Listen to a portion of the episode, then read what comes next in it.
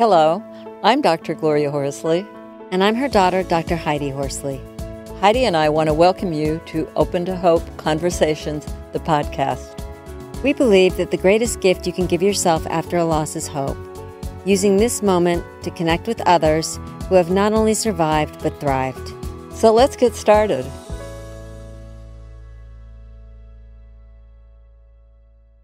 Welcome to the Open to Hope Show. I'm your host, Dr. Gloria Horsley, with my daughter and co host, Dr. Heidi Horsley. Well, Heidi, we're going to be talking about life altering loss. Uh, with a person who's an expert in trauma, we're going to have some good advice for you today on dealing with those traumatic losses. So, Heidi, would you like to introduce our guest? Sure. Our guest today is Debbie Augenthaler, and she is a psychotherapist in private practice. Debbie was a faculty member at the Institute of Contemporary Psychotherapy and teaches workshops about grief and trauma. She's the author of the award winning book, You Are Not Alone A Heartfelt Guide for Grief, Healing, and Hope. And this is a book she wishes she had had when her husband, Jim, died. Welcome to the show, Debbie. Thank you.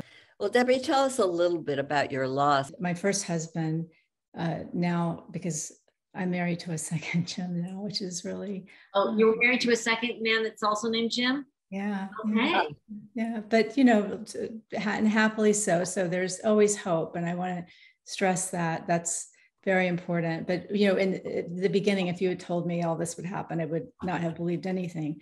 Um, that I would not have believed that at the moment, at the time, because when he died, I was in my mid 30s. It was totally unexpected. I was with him. He had no health issues that we knew of. He thought he had heartburn. And we were talking one minute, and he literally fell in the bed and died the next. It's very traumatic. And it just like people that have had in a car accident with something, when it happens like that, it's, it's, and I mean, traumatic loss, it can be any kind of big loss where your world, whole world is just blown apart.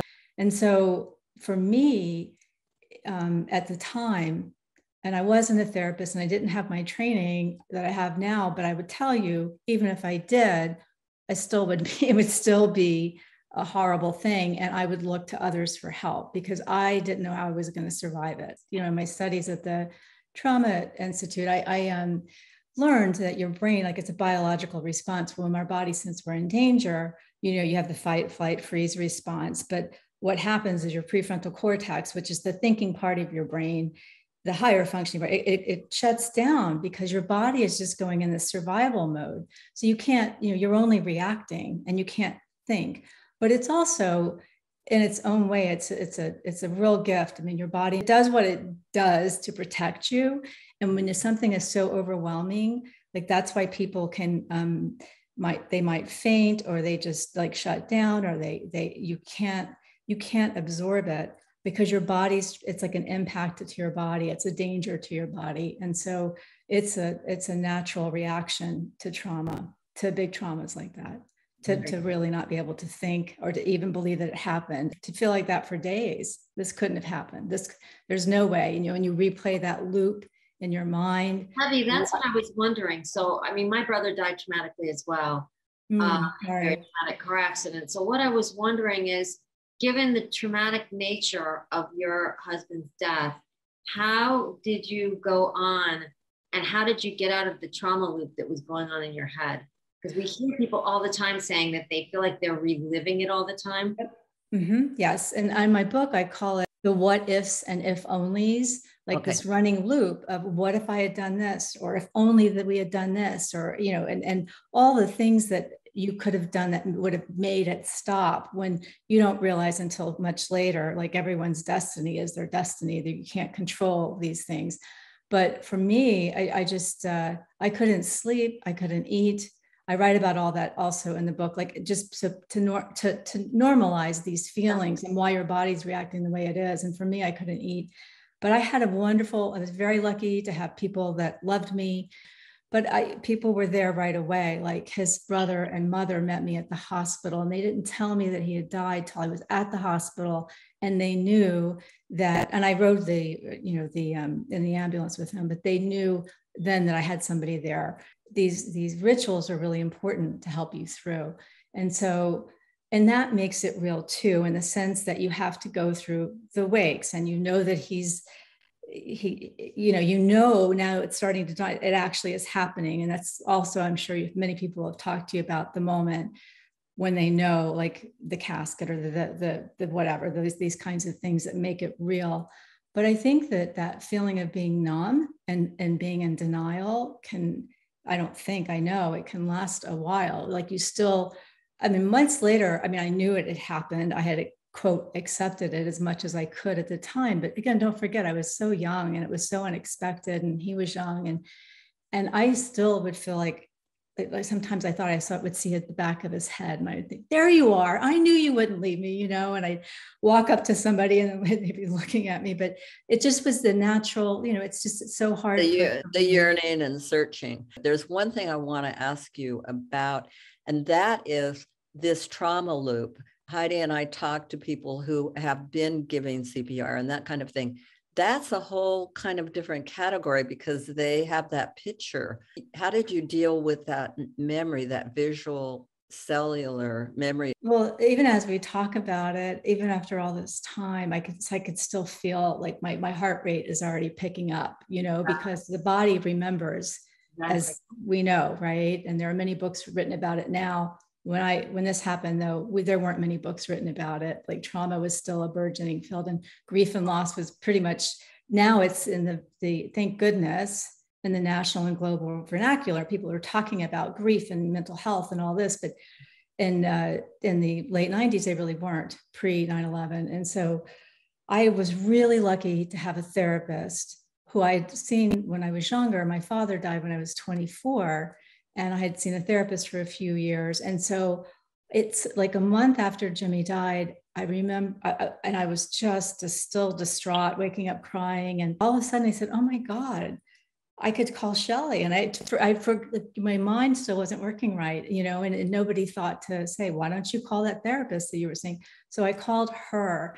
And thank God, because, and, and she's one of the reasons I became a therapist because she was so impactful in helping me and helping me to understand what was happening and quote giving me permission like what you're feeling you're, you're not alone. This is and that you know there's all the things that i might do with my own client which is why i called my book you are not alone because you feel so alone. You don't know. They don't talk about it in a way uh, you know they can look at you and say i'm sorry. They can give you compassion. They can do that but they're not living in your skin. They're not having that loop go through their head multiple times a day, you know, and you hear an ambulance go by, and immediately I was back in the ambulance, still thinking he was alive, you know, immediately, like these triggers that happen. And then that loop starts. And then I think about all the, the, you know, and it's still very triggering for me, but I have distance from it and um, understanding. Uh, but it it is very difficult, you know, and, and even now though I could still have like just what if I had done that? you know? You know, um, I, I love the way you're normalizing this mm-hmm. because I think there are certain events and certain things that happen that you're they will always be with you and mm-hmm. and it's a normal reaction, don't you think, Heidi? Yes, and I like what Debbie said about now she has some distance. So you're you're more able to kind of observe yourself, right? Getting mm-hmm. and saying, okay, you know what, I'm in a safe place now. This isn't happening to me mm-hmm. i'm here in this room you know i'm not in an ambulance with my with my deceased husband. So you know i think those are helpful things as well. I'm just wondering now that you are years away from this event this this horrible death that you had to deal with of your husband is there anything that you wish you had known then that you've learned over the years? I wish i had known it's okay to ask for what you need and it's okay to say no to what you don't need. You know people that are well meaning and like you have to eat something or you have to you know and i'm like i don't you don't have to do anything really that that you don't want to do. I wish i had known that it was just okay to grieve the way i was grieving. And that is what i often will tell clients and i say it in my book is that it's okay be you. Everybody's grief experience is unique there's no rule book. And i really felt like there that was there a rule book i don't know about? Am i am i failing at this? Am i not doing this right? So don't judge anybody. If they go right back to work three don't judge anyone's grief and don't judge yourself in your own grief. Tell us how to get your book. It's on amazon uh, it's in barnes and noble. I think some local if you ask your bookstore if they could order it that kind of a thing. And also on my website there are links and give us your website It's uh, debbieaugenthaler.com. Well, thank you so much for being on our show today and uh, what great wisdom you have and insight. We really appreciate it. Thank you. Thank you for having me. Yes, thank you, Debbie, and thank for thank you for being such a great example of healing and hope after traumatic loss. Thank you.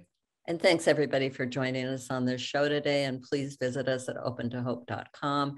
And Heidi and I always want to say that if you lost hope, please lean on ours until you find your own. And God bless. I'm Dr. Heidi Horsley. You have been listening to Open to Hope, the podcast. You can follow Open to Hope on Facebook, Instagram, and Twitter. To learn more, visit us at opentohope.com and go to Apple Podcasts to subscribe. I'm Dr. Gloria Horsley. Join us again next week for another Open to Hope conversation, where we invite you to lean on our hope until you find your own.